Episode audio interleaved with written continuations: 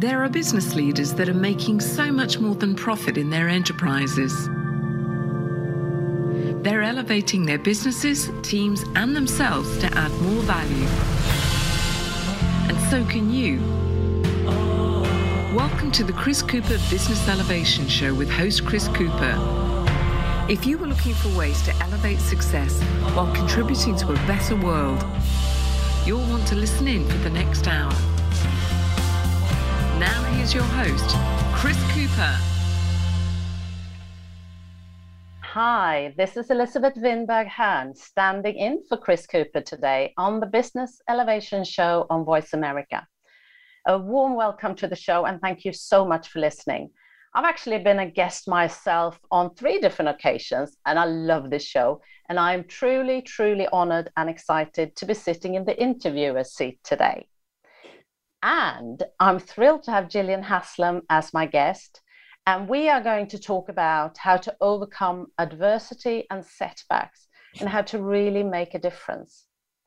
And these are challenging times for a lot of people, I would say, around the world. And I'm really hoping that today's conversation can be an opportunity for us all to just stop and think about how we can develop both resilience and hope but also how we can support other people too, um, uh, as it is right now. But before I introduce you to Jillian, I just want to reflect briefly on last week's show. Did you listen to it? It was really interesting. Now, Susan Dushek shared her story about using business and entrepreneurship as a way of making a difference in the world. And she talked about her longing to really contribute, to solve problems, to create change, and to make a difference. And that drive to make a difference is definitely something that she shares with today's guest, Jillian Haslam. Now, Jillian is a philanthropist, motivational speaker, and trainer supporting people all around the world. As a survivor of poverty and oppression, Jillian brings a unique perspective gained from decades of proven resilience. In her work, she shows others how to dri- derive meaning from their hardships, to find grace in adversity, and to develop genuine purpose to achieve their destiny. She's spoken at loads of, of events, several TED events. She's been in many organizations such as the Bank of England, PwC, Novo Nordisk, McDonald's, Cambridge University, and King College London, just to mention a few. Now, her ability to help others achieve has brought her many accolades, including the prestigious Mother Teresa Memorial International Award. She was also honored as the Telegraph's True Legend and in the Asian Woman of the Year's Award. And now her own charitable trust is helping many hundreds of disadvantaged people over, overcome their adversity and achieve their destiny. So, welcome, Jillian. Great to have you on the show. How are you? I know you've been traveling a lot lately. What have you been up to? Hi, Elizabeth. Thank you so much for having me. It is an incredible honor to be interviewed by you. Um, yes, I have been traveling quite a bit uh, after after COVID. You know, my sister calls me the Phantom. She says, sometimes you're here and sometimes you're there, but you're all over the place. nice. Yeah. But I think after COVID, you know, um, traveling for speeches and work uh, became so important um, since we were all mainly housebound. But recently, I, I traveled uh, to the UAE for a speech, and then from there on to India uh, where you know I had not seen all the girls at my charity for so long. I needed to set up some new centers. I needed to, um, you know, set up a new beauty salon, a new play school for kids, meet all my wow. girls. So it was really great to be there. Yeah. Oh, I can imagine. I can imagine. Are you jet lagged then? You've been whizzing around like that. Are you fine? You know, I was a bit. I was a bit, but then I I'm quite good at at fighting these things. Uh, it's not a problem at all. Uh, I remember going for speeches and coming back very, very late at night and then getting on the bike in the oh, really? Gym. Yeah, just to just to test myself to make sure that listen, Jillian, you can do this. And even at 10 o'clock in the night, I can get on the bike, uh, you know, in the gym. uh, which wow. uh, we have at home. And I kind of like to put my te- myself to the test at every given point. Clearly, clearly. Wow, that's very impressive. I need to think about that one. I do like my bike, but I, I haven't done that as yet. So I, I should think about that, Jill. I might, um, I might be something for me to try out as well. Excellent. Now, I have to say, we, because we know each other, of course, and we first met about, I think it's 15 years ago. I think it was in 2007 when I worked as a leadership consultant for the bank you were working for at the time. Is that right? Can you believe it's that long? 15 years. Yes, of course. Of course. Time just flies, Elizabeth. Of course. But we've kept in touch, you know. We have. We have. And there's obviously been a lot that's happened for you over the years. And and we'll obviously talk a little bit about that and we'll come to your, your banking career as well. But I wanted to mention then, you know, I've, I've obviously read your first autobiographical book, Indian English. Yeah and it was one of the most moving books I've read. Um, and and knowing you as well that makes it probably even more powerful. And um, I know that you have a new book coming as well. So you have a new book called A Voice Out of Poverty, which is being released in the summer. Yeah. So so, so tell me, I mean, and, and tell our listeners a little bit. I I have the benefit of knowing something about you. So tell our listeners who don't know you, and and even those who do know you, who might get to learn something more. Tell us about you, your background, and and what are your books about? Well, Elizabeth, I was born uh, in India my father served in the British Army in World War II and was taken, was born there. Uh, his parents, mother and father, were both British. Uh, my mom uh, was born there as well. Her mother and father, again, were both British. And so we came along, and after India got her independence, we were reduced uh, to nothing, really. My my parents lost four um, children before the ages of six months to malnutrition and abject poverty. We, my little sister Vanessa and myself, were moved from pillar to post. We stayed in many people's houses uh, when we were probably aged two, three, four, um, around that time. Sometimes people kept us and took care of us, and sometimes they just asked us to move on because they couldn't keep us any longer. Then my mother moved us uh, to a place called Dum Dum, where we had this little, um, a, a, tiny room really, and which was which were given to my parents uh, to teach uh, the local children English. But unfortunately, again, the tide was against us, and there was a kidnap arranged for my sister, so we had to we had to flee rush back to the city of Calcutta, leaving every single thing we had behind. Of course, we had hardly anything, but still, it was our belongings. When we came back uh, to Calcutta on the way, my father almost uh, got a uh, cardiac arrest on the train, was very ill. My mother put him um, into the Salvation Army. Uh, you know, it's really a place where they take care of ex servicemen. Mm and we went to stay under a flight of stairs. Who my, my mother thought that these people were helping her because they were her friends two ladies. But they were far from her friends. Uh, we have witnessed certain things which no child really should witness. And it was very tough for us. Uh, it was a communal area under the flight of stairs where people washed their clothes bathed their children washed their utensils even went to the toilet and we slept you know right there and when my father got better, we moved to a proper, a proper little room, which was eight by 10 feet, where over 3,000 people shared three toilets. We filled water from a tube well. The drains overflowed on a daily basis into our little room. It was very, very tough living. We hardly had any electricity um, because, you know, of power failure, etc., continuously. And it was, um, it was just crippling um, poverty uh, that we grew up in. And the book uh, that I've written again, it's it's very much uh, a revised uh, version uh, to Indian English, but it's rewritten with a lot of uh, more facts. it's also rewritten for me to absolutely tell the whole story and try to help people all over the world who are experiencing the same things to understand that it's not what happens to you in Maya Angelou's words, but it's what you do about it. So, voice out of poverty is basically the good, the bad, and the ugly of what happened to us. And it's basically to tell the world that success is not, you know, just the act of, you know, you, a person making it through and being successful, but it's rather the act of reaching back and helping others through and taking others through with you. That is what makes you successful in the end.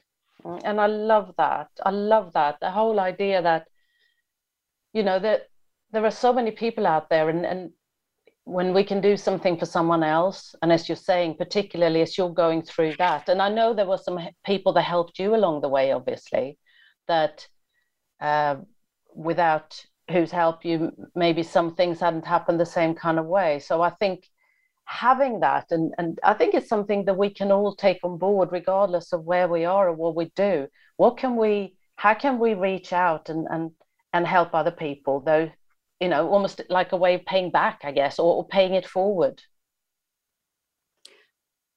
Well how can we reach back and help other people? You know um, elizabeth it's amazing that you ask me that because in all honesty I have yet to meet a person, and I know many, many of us have experienced very, very, very difficult lives. But mm. me in particular, I can only talk for myself. I have experienced an extraordinary life when it comes to uh, being handed, uh, you know, our cards. And mm. every time I was handled, handed more and more and more difficult cards in life, right up to this very day. And I wondered why me? Why why did why was my life so difficult? And why didn't why wasn't i allowed to carry on with my life? Why wasn't i allowed to be happy? Why wasn't i?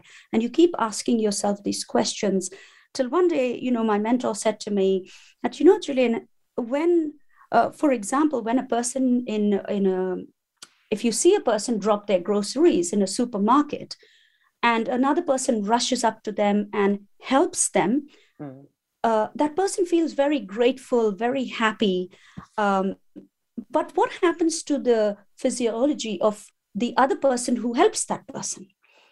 You know, there is research that that proves that when we do something like that, it triggers hormones such as you know cortisol and the oxytocin, you know, the love and bonding hormones, so to speak. Mm. And when I heard this, I thought, yes, this is happening to me. So I did some research, Elizabeth, and I found out that there is this great professor called Professor G. Post, uh, Stephen Post, and he talks extensively about the subject. He says, giving and volunteering has more benefits, can you believe, than exercising in the gym four times a week.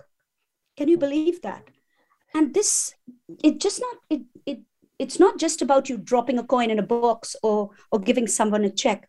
It actually happens with human uh, interaction. Mm. you know if you read darwin's book the descent of man you'll understand that he mentions in he mentions in that book survival of the fittest. But actually he mentions that only twice but he mentions benevolence 99 times. There is a reason for that. And everything added up to the fact that there's even stats about you know there's 44% reduction in in early death if we just give and we just help and we just care. And then when i put my own self into that situation i got to know that this is happening to me. I'm so happy i'm so positive and i'm so uh, fulfilled because of what i do. And i did a little talk on this. It's on my YouTube channel. Um, and I think people should definitely, you know, listen into it. It's it's only 13, 13 minutes. And I really encourage your listeners uh, to listen into it if they can. Oh, definitely. Do do check that out. And we'll give some details later on for, for where to find Jillian as well.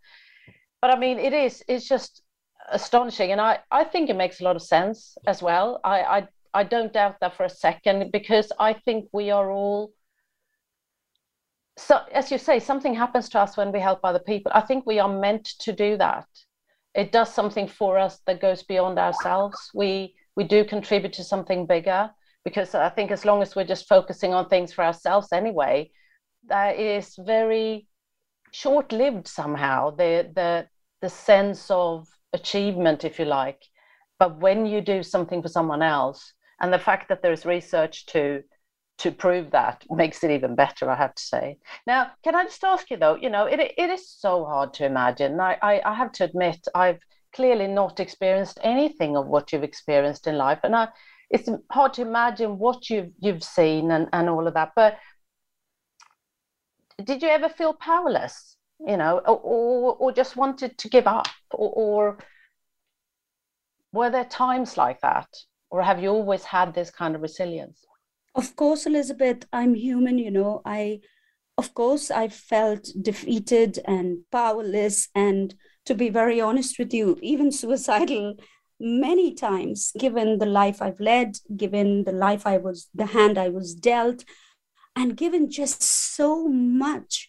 And I think it's just the thought also of wanting to help others, wanting to to just give back, wanting to get others out of this situation that really ate me up, so to speak. And there were times when I thought, God, I do not know how much more to do. I have given up Christmases, New Year's, birthdays, time. I have just spent every living hour trying to work hard and trying to make the grade and trying to give back to people. So, why is it not happening? And of course, I felt difficult, but I had to go on initially for my younger siblings, my elder siblings were, you know, they had their own families, they had their own children, uh, you know, they had moved on. And my mom had left the, the younger ones to me, and it was my duty. I felt absolutely 100% responsible that I needed to take care of them because before she closed her eyes, she, she made me promise that I would look after them. And that was it meant everything to me. I had to be there for them. So putting my life on hold a little bit, it didn't matter. If I was asked to do all of that all over again, I would most willingly do it. And my dad always used to say that, you know, when he was in the army, um, they used to walk, you know, for miles and miles and miles on end, and they used to carry wounded soldiers with them and even soldiers who had died, etc. And then they used to take a break and rest. And even then, his commander used to line them up and say, No rest. You will all stand up firstly, and you all will all remember that it is not time to quit. So you don't quit. And they wanted to quit. Their wives were keeping on writing to them and saying, you know, send more money, send more money. And they didn't have any more money to give. So my dad always believed in this thing of you never quit. Just like when you're in the army you know you could be court-martialed as a deserter or something like that. Absolutely you no. say you're not you just don't, you just don't quit. I mean it's extraordinary i have to say. Now we're going into a com- time's just flying by here.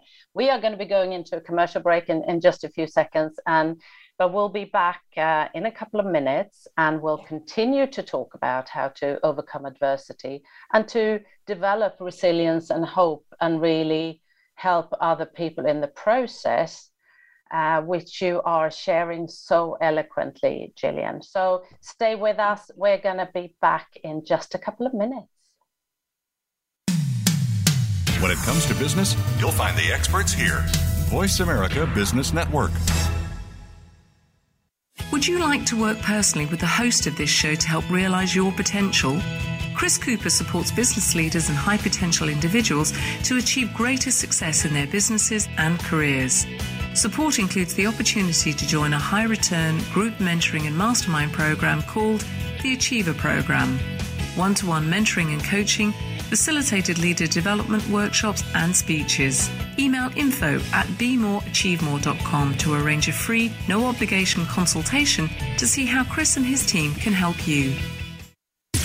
Voice America programs are now available on your favorite connected device, including Amazon, Alexa, and Google Home. Through streams with Apple Podcasts, TuneIn, and iHeartRadio, listening to your favorite show is as easy as saying the show name followed by the word podcast. Hey, Alexa, play Finding Your Frequency podcast. If that doesn't work, try adding on TuneIn or on iHeartRadio or on Apple Podcasts. We hear it and read about it every day in the news. America is heading over a fiscal cliff. Home prices are still receding and unemployment growing. How can you preserve and increase your wealth in this kind of economy? Tune in to Turning Hard Times into Good Times with host Jay Taylor. Jay will explain the decline of our monetary system and the economy and will give you winning investment ideas and the tools to protect and increase your wealth. Turning Hard Times into Good Times with Jay Taylor can be heard Tuesdays at 3 p.m. Eastern Time, 12 noon Pacific Time on the Voice America Business Channel. When it comes to business, you'll find the experts here. Voice America Business Network.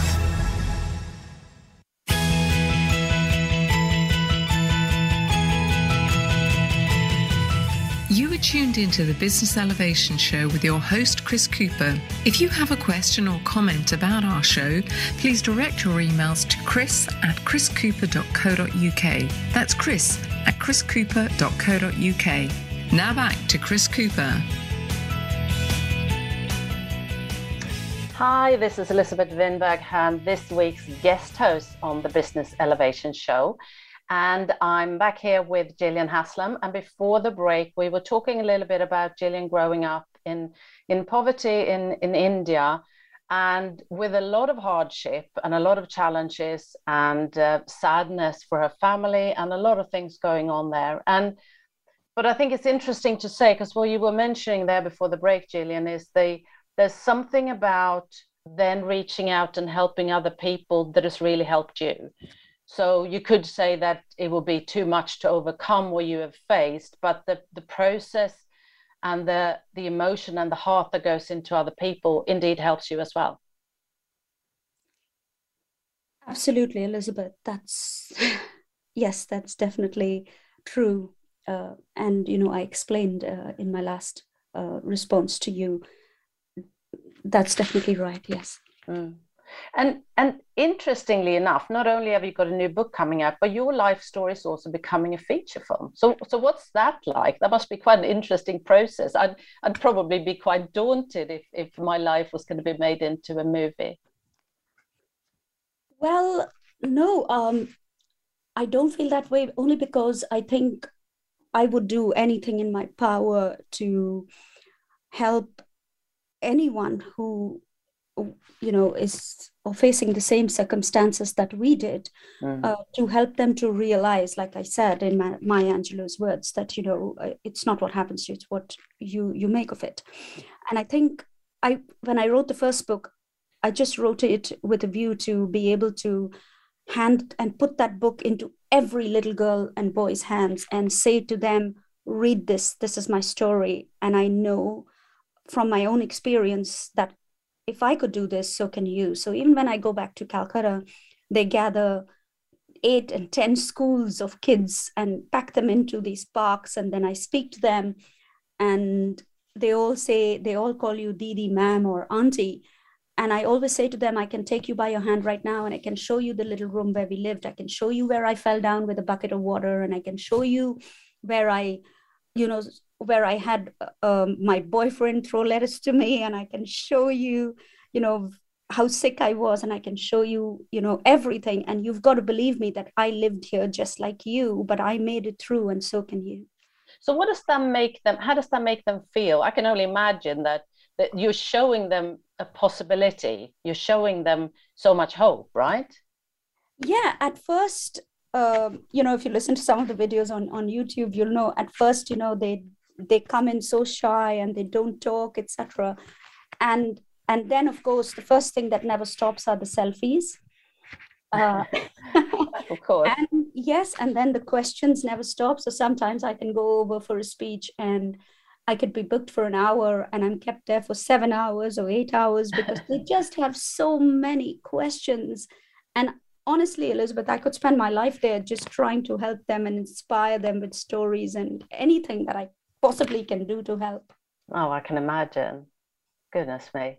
Wow. No, so so so let's move forward a little bit in your story then, because I know that you've obviously you've been hardworking all your life, and I know you then moved into the sort of the corporate banking world. I actually think your first job was with American Express, which is the same for me actually, although we yeah. never connected in, in that space as such. Yeah. But you've had a very successful career in the sort of financial and banking world, right?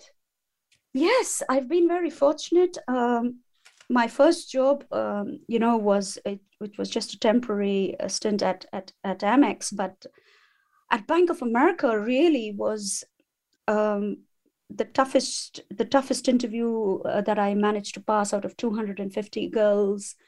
Um, and after months of testing and interviewing and meeting, you know, all of the senior people in the organization, uh, but I managed to get through. And I learned something from that. I I actually just sat and told the CEO every single thing about myself and why I wanted the job and why I was so determined to help my little my little siblings. And I thought that he wouldn't give me the job, but then he sent the appointment letter to my home and I couldn't believe my luck. I I just couldn't. And I've always wanted to write a book saying a banker changed my life, and he did.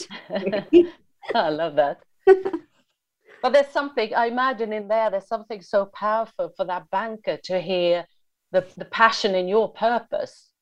You're not just, you know, you you you're you're there to do something, and, and you're doing something with your life, and you're doing for other people. It sort of takes away any anonymity of a person who comes and just applies for a job.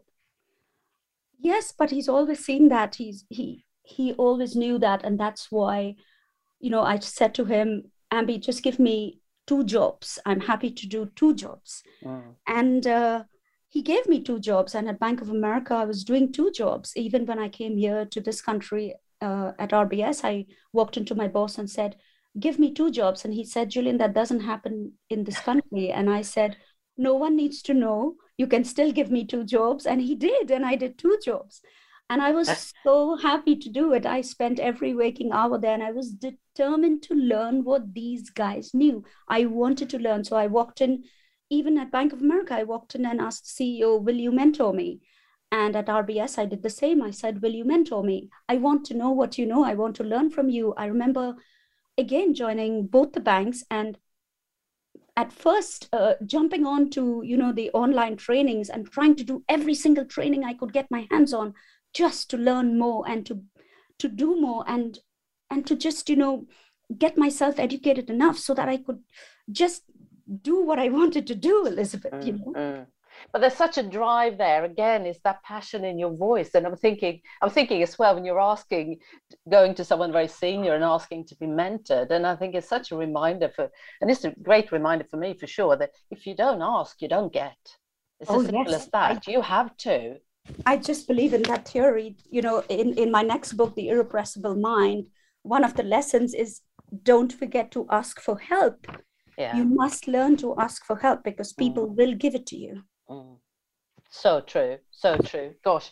Oh, and can I say so? So then you left India. So you were, I think you were about, were you thirty when you left India and moved to the UK? What yes. was that like?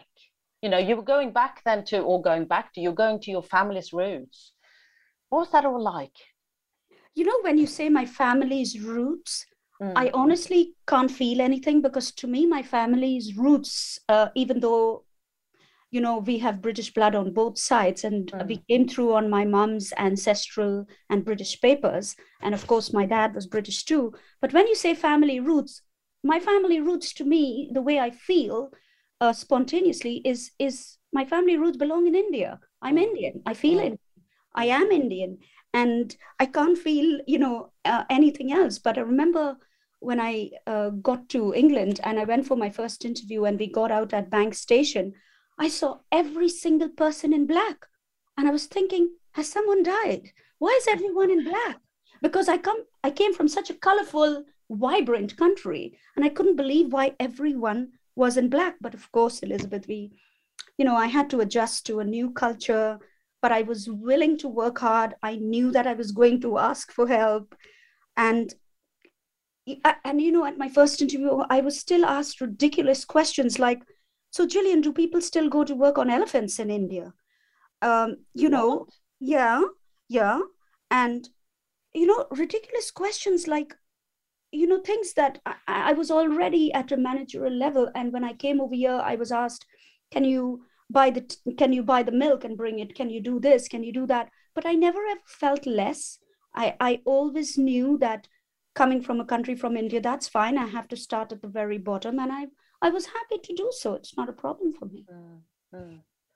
interesting and and i think it's interesting as well this whole uh, you know the sense of belonging is, is there's so many factors in there and we can we are indeed, you know, as you describe also the complexity of all our background and, and who we are is, is just fascinating to think about. Now, can I ask you though, because I know that, you know, after your banking career, you had a very successful banking career, you decided to set up your own business in 2012. And setting up your own business is not a walk in the park. And having run my own business for 20 years, I, I know a lot about this as well. But uh, so can you say something about and sharing to our listeners as well what you've experienced as an entrepreneur? What, and what have you learned there then that maybe other people can benefit from as well? You know, Elizabeth, they say you experience blood, sweat, and tears, and that is absolutely the truth. You do experience blood, sweat, uh, you know, and tears. But I was I was very determined, um, you know, given what I've experienced in the past and what I really want to achieve in my life and uh, the people I want to reach. But equally, I was very disillusioned as well uh, with people, mainly, you know, vendors, suppliers, people who promise to help you. They make false promises and they don't deliver. So, from website designing to social media experts, you know, ghostwriters, literary agents, producers, directors, publicists, all of them seem to be promising you something and not being able to deliver uh, or never delivering, or worse still, taking your money and disappearing. And I've talked with so many groups of entrepreneurs, and they all seem to be facing the same thing. And it's very sad what's happening to our world. Firstly, it is so hard for somebody who has a talent, who has got a story to tell who wants to make it out you know in the world who comes from a difficult background and then when they try to make it up the ladder you know that you know in the past we could write letters we could send brochures to people etc but now with technology you've got to spend so much of money just to get out on social media. But then you're even people you know they i've talked to ladies who have maxed out their credit cards. I've talked to women whose husbands are beating them up because why? Because they've taken you know hard earned money and put it into you know investing into their futures only for somebody to rob them and i think this is very very sad and i really want the world to look into this because how do entrepreneurs climb the ladder if they are continuously going to be lied to uh, or robbed i think it's very sad but on the other hand being positive here I think if you focus on your goals, try and do two jobs as I did. I left uh, RBS very, very slowly. I went uh, temporary, four days a week, three days a week, two days a week. And I remember my boss saying, Jillian, come even one day a week, but don't stop coming in. I even went one day a week. But slowly but surely, I set up my own business. And I think it's important that we should remind ourselves why we are doing it and who we are doing it for. Mm. That's very important. And that keeps you going, your sole purpose. Mm. Yeah, because you can really feel that you, you're doing something that really matters to you. But I think it's also interesting where you're saying that not probably not thinking it's going to be just because you're doing something you're very enthusiastic about and you love the idea of, it's not going to be smooth sailing. And I think sometimes maybe when we start something off that passion can can take us off and we we are maybe overly optimistic and we're maybe not as thinking about the precautions maybe we need to take or as you're saying if we have the opportunity to maybe stay on with a job something else for a while as we start to establish ourselves those kind of things can help as well. Yes elizabeth you know i understand this uh, only too well. I i did a, a ted talk on never give up another complete rubbish. So i understand this. And uh, you know before i left um, when i did the talk and i left from ireland to come to the uk i had 50000 views so i understand this only too well but i still believe that if people were a bit more honest uh, it could help uh, another person to get on you know that's what mm. i think. so it's something about there as well now i'm i'm really interested in the whole idea of we all have an impact on everyone we meet every day and i think there is a lot of power in thinking about even raising the awareness for other people help people understand what impact are you having today because i think sometimes people maybe don't intend to be mean necessarily, but they don't always see all the way through what, what is this doing to another person. And there might be some of those aspects in there as well, I imagine. Yeah, I don't think uh, people intend to be mean, but I hmm. do think that there are very many charlatans out there who definitely, you know, ha- are you know suffering with losses for their business or they need to meet their objectives or they just think that you know uh, the this is easy prey and so you know let me make uh, the the the maximum I can out of this mm. and if you come to some of these groups and talk to some of these these ladies I speak to it's it's heartbreaking Elizabeth and this mm. this mentality has to stop but I know it's it's that's quite a, serious. Really. I was going to say that's a big topic in its own yeah. right. Actually, we probably need to talk about that one again, Jillian, because I think there is, um, yeah, and I'm thinking that I know there are networks and there are different sort of groups that you can join to help build resilience, support each other as you're going through those types of things, and maybe we can start a little bit of um, discussion around that you know, oh that would be by, so by, put, by putting it out there and seeing what can we do to support entrepreneurs um, that really want to do something and want to make a difference and create a, a fairer and kinder world for them. Wouldn't that be great? That just would be super elizabeth. If we can just you know start a topic like this and help people to get on it would be truly wonderful. Mm. and there's something about the um, yeah it's resilience. I keep coming back to resilience this whole idea of not losing not losing focus and not losing hope. But i i do find that other people often help with that. Sometimes it can feel very lonely when you when you're doing your own thing. And even being part of something where you have other people to to talk to uh, goes a long way with that Absolutely. Of course, having a mentor again is very important. Absolutely. Yeah, no. Yeah, you, definitely. And if you can't afford a mentor, then I always believe in barter system, you know, that we had in the old days. Go to yeah. somebody and say, look, I'll do something for you if you can mentor me. Like I did in Bank of America. I said to my Absolutely. boss, mentor me. And he said, Julian, you know, my wife works in Singapore. I have two little ones at home. I have to get home and help them with their homework. You know, who's going to yeah. do it? And I said, well, how about this? I help them with their homework and you mentor yeah. me. He agreed. That's fine. That's wonderful. Absolutely wonderful. I love that. Now we're going to go to commercial break again. I can't believe it. Time's flying again. We are going to be back in a couple of minutes. So stay with us. From the boardroom to you, Voice America Business Network. Would you like to work personally with the host of this show to help realize your potential? Chris Cooper supports business leaders and high potential individuals to achieve greater success in their businesses and careers. Support includes the opportunity to join a high return group mentoring and mastermind program called the Achiever Program. One to one mentoring and coaching, facilitated leader development workshops and speeches. Email info at bemoreachievemore.com to arrange a free, no obligation consultation to see how Chris and his team can help you. The latest business information is made simple with the Voice America Business Network.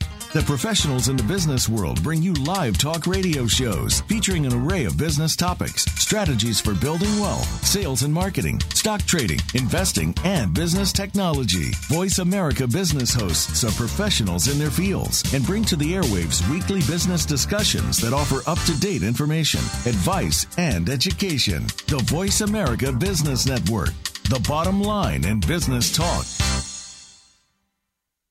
Have you become a member yet? Sign up now to become a member of Voice America. It's always free and easy. Plus, you get to take advantage of some great member benefits. Get unlimited access to millions of hours of on demand content across all of our channels. Keep track of your favorite episodes, shows, and hosts in your own customizable library Find out what shows you might be interested in based on your favorites. Plus, you get insider access with our newsletter. Membership gives you more. Sign up at voiceamerica.com and click register at the top right. From the boardroom to you, Voice America Business Network.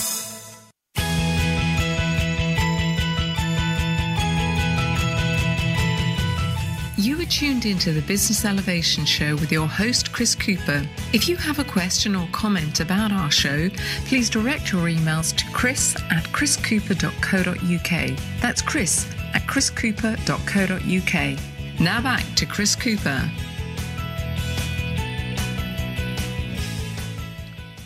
Welcome back. This is Elizabeth Winberg Hahn, and I'm standing in for Chris Cooper today. And I'm back here with Jillian Haslam.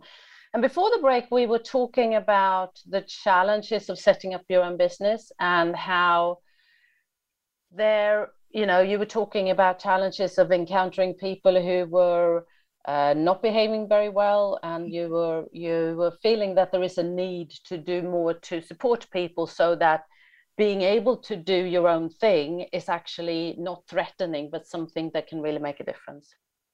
Yeah. Yes, absolutely, Elizabeth. If that could be done, that would just be amazing. Absolutely. So many. Yeah, and as I said before the break, we're, we're definitely going to need to talk about that again.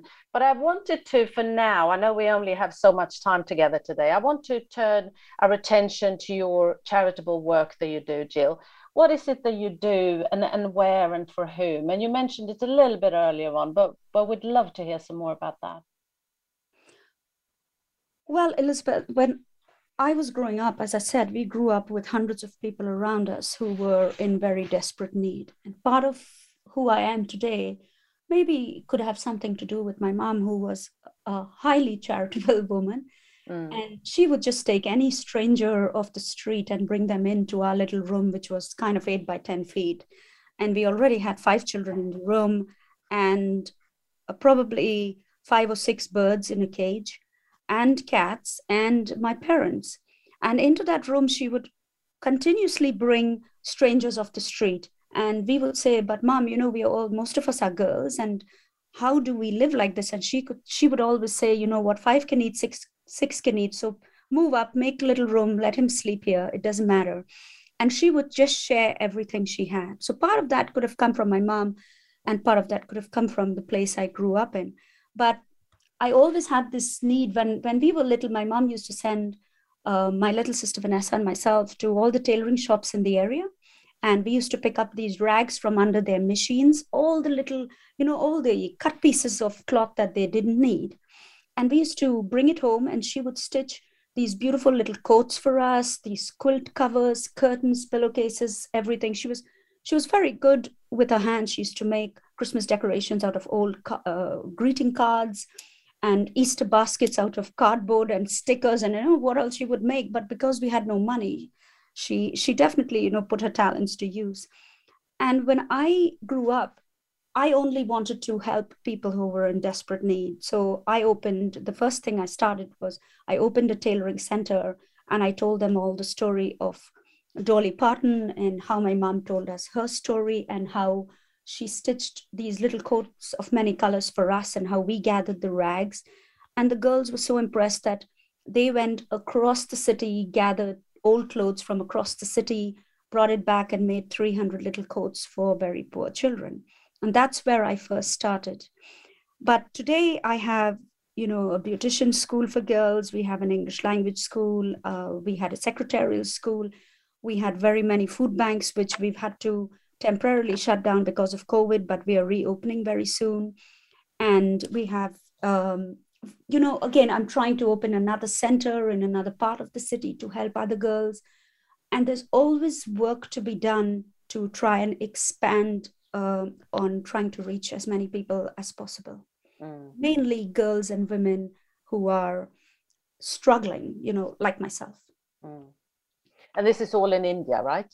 Yes, yes. But I do a lot of work here. I received an award from the Advertiser newspaper for speaking at the maximum number of schools in the country um, because I had gone, you know, and delivered speeches and trainings to very many schools and universities here, pro bono, of course, no, yeah, no, yeah. no fees at all. So what's what's the difference in talking to to students in in the UK and in India, or is there a difference? Uh, is the message different, or is the context different, or how would you describe that? I think I've received some glowing testimonials from people here, and I still keep in touch with a lot of the students, and I still coach a lot of them, mm. um, and I help a lot of them. Um, but I think the difference is when you go when you go for when you deliver a speech or a training here, you're called in and you can leave on time. Mm. In India, when you go in for, like I said, a one hour or two hour speech, you're kept for seven or eight hours because they are just hungry for information. They want to know everything and they really want to improve their lives. So it's it's magical, really. It sounds it certainly sounds like it. Sounds yeah. amazing. And I know, of course, and, and you know, it warms my heart to think about you. You have had so many recognitions for your work, including the the prestigious Mother Teresa Memorial International Award. And it would be great to hear more about that. What, what was that all about? You know, I didn't even know that um, I was. I was. I didn't even know if I deserved uh, that award. I was just working, you know, from my passion or what I really wanted to do as a little girl. I never ever wanted to be a doctor or a nurse or an engineer or anything. I just wanted to help hundreds of people. That was my passion. Mm. And obviously, being born in Calcutta, when we were, again, when we were little girls, we used to go to a place called a presbytery, which is like a church compound. And we used to queue up every Friday um, for, uh, you know, the Sisters of Charity. And they used to come to that place and give us a packet of biscuits they used to give us a, a bag of old clothes, all sent from, you know, from Western countries mainly. And they used to give us a, a packet of powdered milk. We used to queue up with hundreds of people every Friday to try and get that. And sometimes we would be given this bag of clothes and we would come home and we would open the bag of course they couldn't you know measure that okay it fits you you take it etc so we would um, find these knickers in those bags and they would be you know these granny knickers we would put them on where the you know it would start at our hips and end at our ankles. And we would parade around the whole area showing people that look we have we have knickers so when i was invited to receive this um, uh, the mother teresa international memorial award i i couldn't even believe it um, that i had met mother teresa one day over there. And you know she was just patting all the children and saying, you know, next, next, next, and giving us our bags of whatever. But when I when I got to the St. Teresa's Church and uh, we marched in a procession from um, from St. Teresa's Church right down to Mother House where she is buried, it was one of the most wonderful days of my life. You know, they were. Uh, the police, um, you know, were they led the procession right down the streets of Calcutta. Um, I was asked, I was with most of my girls from school, which was very special for me. And then when we got there, they gave me the greatest honor of putting a, a wreath on her tomb and also, you know, to lay the Indian flag on her tomb. And then it got even more special because they keep her little room locked, you know, with her one bed and her sandals, and they keep it locked continuously, but they opened it for me. And when I stood there, I cannot even imagine and tell you, Elizabeth, how special I felt and what a wonderful experience that was. Oh, it must have been. Wow. Wow. Oh, yeah, yeah. Oh, so, I mean, we are almost out of time here, and you know, we, I, I know we could have talked for, for much longer, but but sadly, we only have, we still have a few more minutes. But what, what do you want to share with our listeners as your sort of final observation or recommendation when it comes to overcoming all the tough things in life and the setbacks that we have? What, what should we take away from, from this talk? Um, well, I would say, um, Elizabeth, I would say, you know, in a great book I read once that there's a question that is asked of all of us is what is god trying to give the world through you mm. and if you ask yourself that you will know what your purpose is and viktor frankl in his book man's search for meaning actually talks about this in great detail mm. And in one quote, he says, The meaning of life is to find your gift, but the purpose of life is to learn how to give it away. So I think great journeys begin with small steps, and we should never forget that. But also, you know, we should remember to ask for help and not let fear paralyze us. And most importantly, we should accept our, our start but not our end, because our ends are entirely up to us. Is so, yeah, that, those are really wise words. And I'm, you, you're reminding me that I think there is something here about the whole, you know, being a leader of yourself. I, I sense that so many people are so busy today that we're just running, you know, we're constantly running, we're busy, we're going somewhere. And and sometimes we don't take the time to really stop and think and say what what what am i all about? What is important to me? And i i wish there was more of this happening even in school. This is some of what i learned in the corporate world and i wish i'd known that when i was in school. And i've i'm not going to get into the details of that but i've had the benefit of working with a, a charity in in mozambique where we were looking at really doing this for children um, in um, children that have been abandoned to help build their understanding of themselves and their belief in themselves to be able to to mm-hmm. overcome challenges and i think there is a lot more that we can do in this space and i wish there was more focus on self leadership for people from from early age but also in in the sort of the grown up world probably something else to talk about jillian hey Absolutely, Elizabeth. Why not? But I just wanted to leave your listeners with uh, the little video I was talking about on how important giving is. Um, and this research uh, from Stephen J. Post, and the videos on my YouTube's called On the Receiving End of Love. That's beautiful. Absolutely beautiful.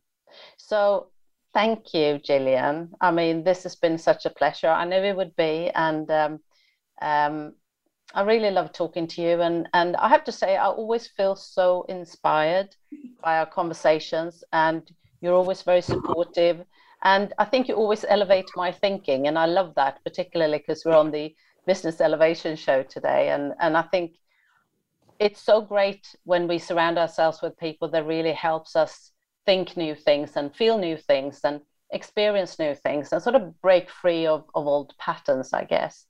So I just want to say, you know, thank you for all you do, Jillian, and, and thanks for making real difference because it's very obvious that you do. And thank you for being on the show today. And, um, you know, the, the best of luck with the new book, uh, Voice Out of Poverty, that's coming out in the summer, and the upcoming movie, indeed. I, you know, I seriously can't wait to experience them both. So thank you so much. Thank you, Elizabeth, and thank you to Chris too on my behalf. Thank you. Absolutely. And if you want to connect with Jillian and find out more about her, uh, her website is jillianhaslam.com. So that's J I L L I A N H A S L A M.com. So jillianhaslam.com. Excellent. So, so thank you, Jillian. And I just want to say uh, that next week the show uh, will be hosted by my wise friend Gene Early, and he will be talking to Ian De Cruz, the global director of P4G, Partnering for Green Growth and Global Goals 2030. He leads efforts within emerging economies to bring together global government, business, and civil society organizations to deliver public private partnerships in the areas of food, water, shelter, energy, and sustainable use of resources. And he will share P4G's vision and some of their implementation stories and what it's all resulted in. You don't want to miss that. So, um, thank you all for listening. Take care. And a big shout out to Chris Cooper the host of this show, who's recovering at home after a surgery. And I know he's doing well, and I'm really pleased for that. And I know you're listening, Chris, and I just want to say keep getting better. And thanks again to Jillian, and thanks for listening, everyone. And don't forget to tune in next Friday. Bye bye, and take care. And thank you all very much. Thanks,